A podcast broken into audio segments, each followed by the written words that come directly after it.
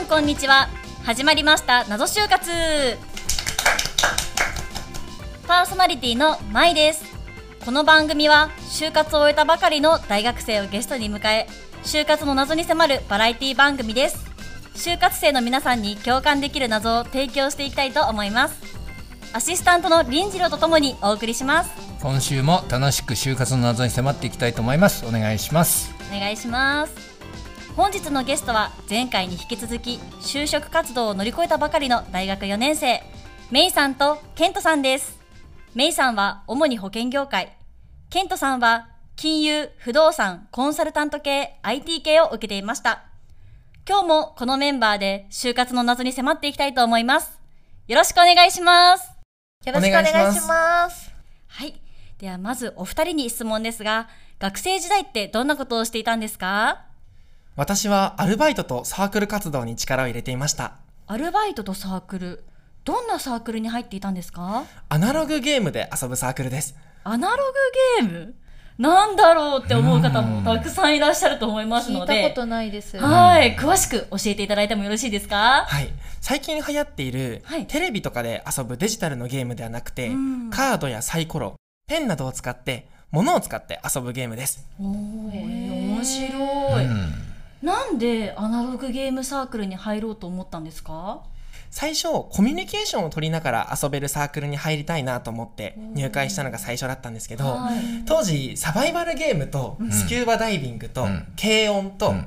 含めて4つのサークルを掛け持ちしていたんですね。す で、やっぱり学生のアルバイトで限界があって、はい。お金をかかる順に辞めていって、最後に残ったのがここでした。ああ4つ掛け持ちってね身と心とお金が持たないですよそうでねす。大変ですね。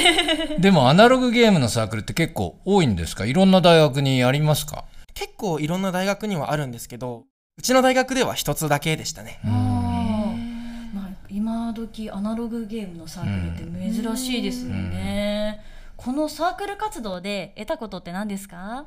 いろんな人がいるなっていうのがはい。得たことでもあり、第一印象でしたね。アナログゲームの一種で、テーブルトークロールプレイングゲームといって、自分が作ったキャラクターになりきって物語を進めていくような遊びがあるんですけれども、なるほどその分身のキャラクターにもその人の性格が出たり、ん。遊び方にもいろんな違いがあって、まあ、就活でもいろんな人がいるから仕方ないなって割り切れる部分もあったり、はい。この人のこういうところは勉強になるから参考にしようとか、いろいろと発想の転換ができるようになりました。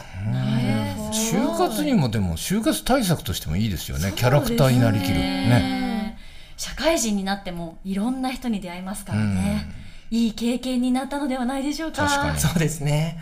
はい。ではお待たせしました。メイさん、学生時代に何に力を入れてきましたか？私はちょっと特殊なんですけど、はい。ライブアイドルに力を入れてました。アイドルってアイドル。あのアイドルですか？そうです。えすごい。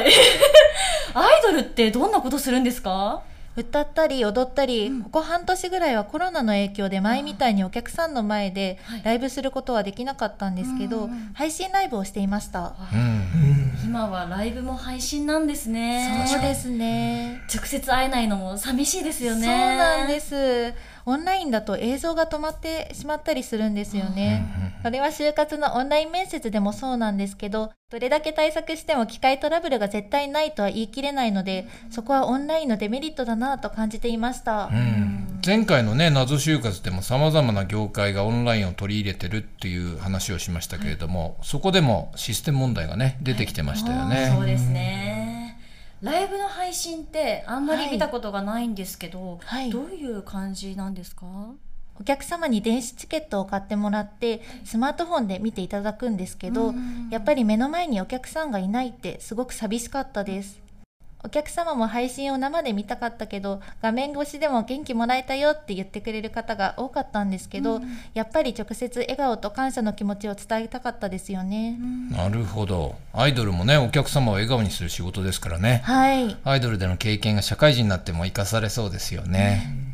今はもう活動していないんですけど、来てくださった、見てくださったお客様に満足して笑顔で帰っていただくにはどうしたらいいかをいつも考えていました。その気持ちを忘れずに社会人になってからも頑張りたいと思います。ありがとうございます。メイさんの優しさとその明るさで頑張ってほしいですね。ありがとうございます。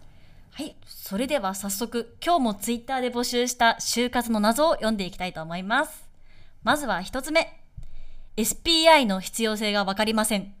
なぜやらなきゃいけないのか謎です。とのことです、うん私も昔苦労したなぁと懐かしく思うんですけど、はい。SPI ってみんな苦しむところですよね。そうですね。避けては通れない道なので私もいやいやテキストを見ていました。SPI 落ちてしまったらエントリーシートも見てもらえないのである程度勉強はしておいた方がいいですよね。そうですよね。全く対策しないっていうのはとてもリスクが高いですよね。そうですね。私の友達は SPI が嫌いすぎて SPI なしの企業しか受けてませんでした、なるほど。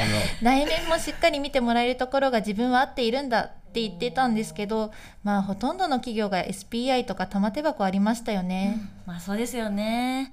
玉手箱も SPI とは別で対策しないといけないから大変ですよそうね。ですねエントリーシート、履歴書、ウェブテストの対策、面接の対策、やらなきゃいけないことが本当に多いですよね。ですね。まあでもそういう試験でね私の何が分かるんだっていう気持ちも分かりますよね。はいただ企業側も限られた時間の中で面接できる学生さんの数って限界がはいきっとあると思うんで、まあ、そういう意味で人数を絞りたいっていうのもあると思うんですね。だからそなるほどのその一つのハードルっていうことでしょうかね。そうですね。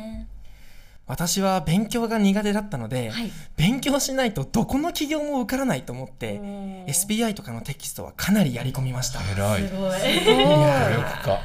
なんとか受けたテストはもう全部受かったのでよかったんですけど合格の基準も期限によって違うっていうのは聞いていたので、ゴールが見えないのに勉強するっていうのはすごく苦しかったですね。あ基準って企業によって違うんですね。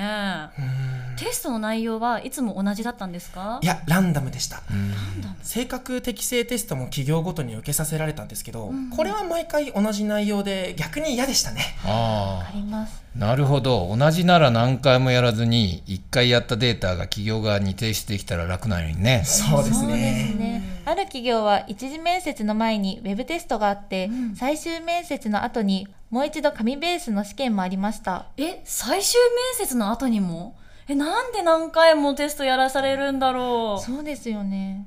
ウェブテストって誰がやったかわからないから友達にやってもらったりする人もいるんです本当に自分で受けたかっていうのを確認するためにも最後に紙ベースでの試験があったんだと思いますそんなことがあるんですね。まあやっちゃう人もいそうですよね でもズルせずちゃんと受けてる学生さんもいるとするとやっぱ企業が公平性っていう意味でもう一回テストをやらせてるってことですかね。そうですね。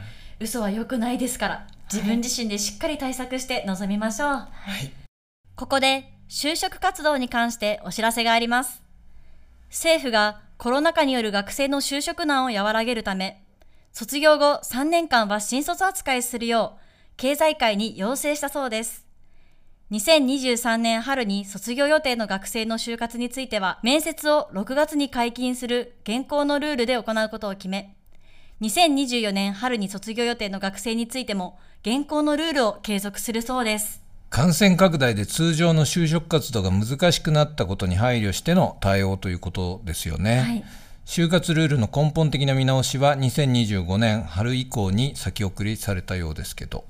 今年の就活もやっぱりコロナウイルスのせいで例年と違くて大変でしたけど、就活ルールが変わるとなるとその年に就活する学生はいろいろと苦労しそうですね。確かに。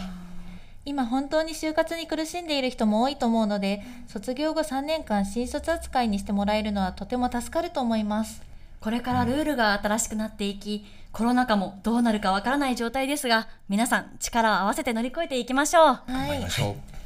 続いて、就活生の皆さんに悲しいお知らせです。就活生の SNS の裏アカウントを特定するサービスが始まったそうですよ。えーそんなのあんの？すごいね。じゃあエントリーシート来た段階でまず企業側はその学生の裏垢調べるとかそんな世界ですか？そういうことになりますね。怖いいや、びっくりですよね。特定する方法もいろいろあるみたいなので、はいツイッターとかインスタグラムなどは鍵をつけるとか鍵をつけないのであれば投稿する内容を気をつけなければいけませんよね。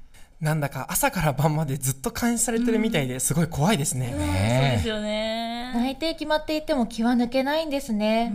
私たちも気をつけます。はい、そうですね。このサービスは就活生だけではなく、はい社員の SNS も特定しているそうなので SNS を使うのも怖くなってきてしまいますよね、SNS はとても便利なツールではありますけど使い方も気をつけて就活そしてその後の社会人生活も乗り越えてほしいです。前回に引き続きメイさんとケントさんにお越しいただきました。今日でお二人は最後なんですけれどもいかがでしたかメイさん？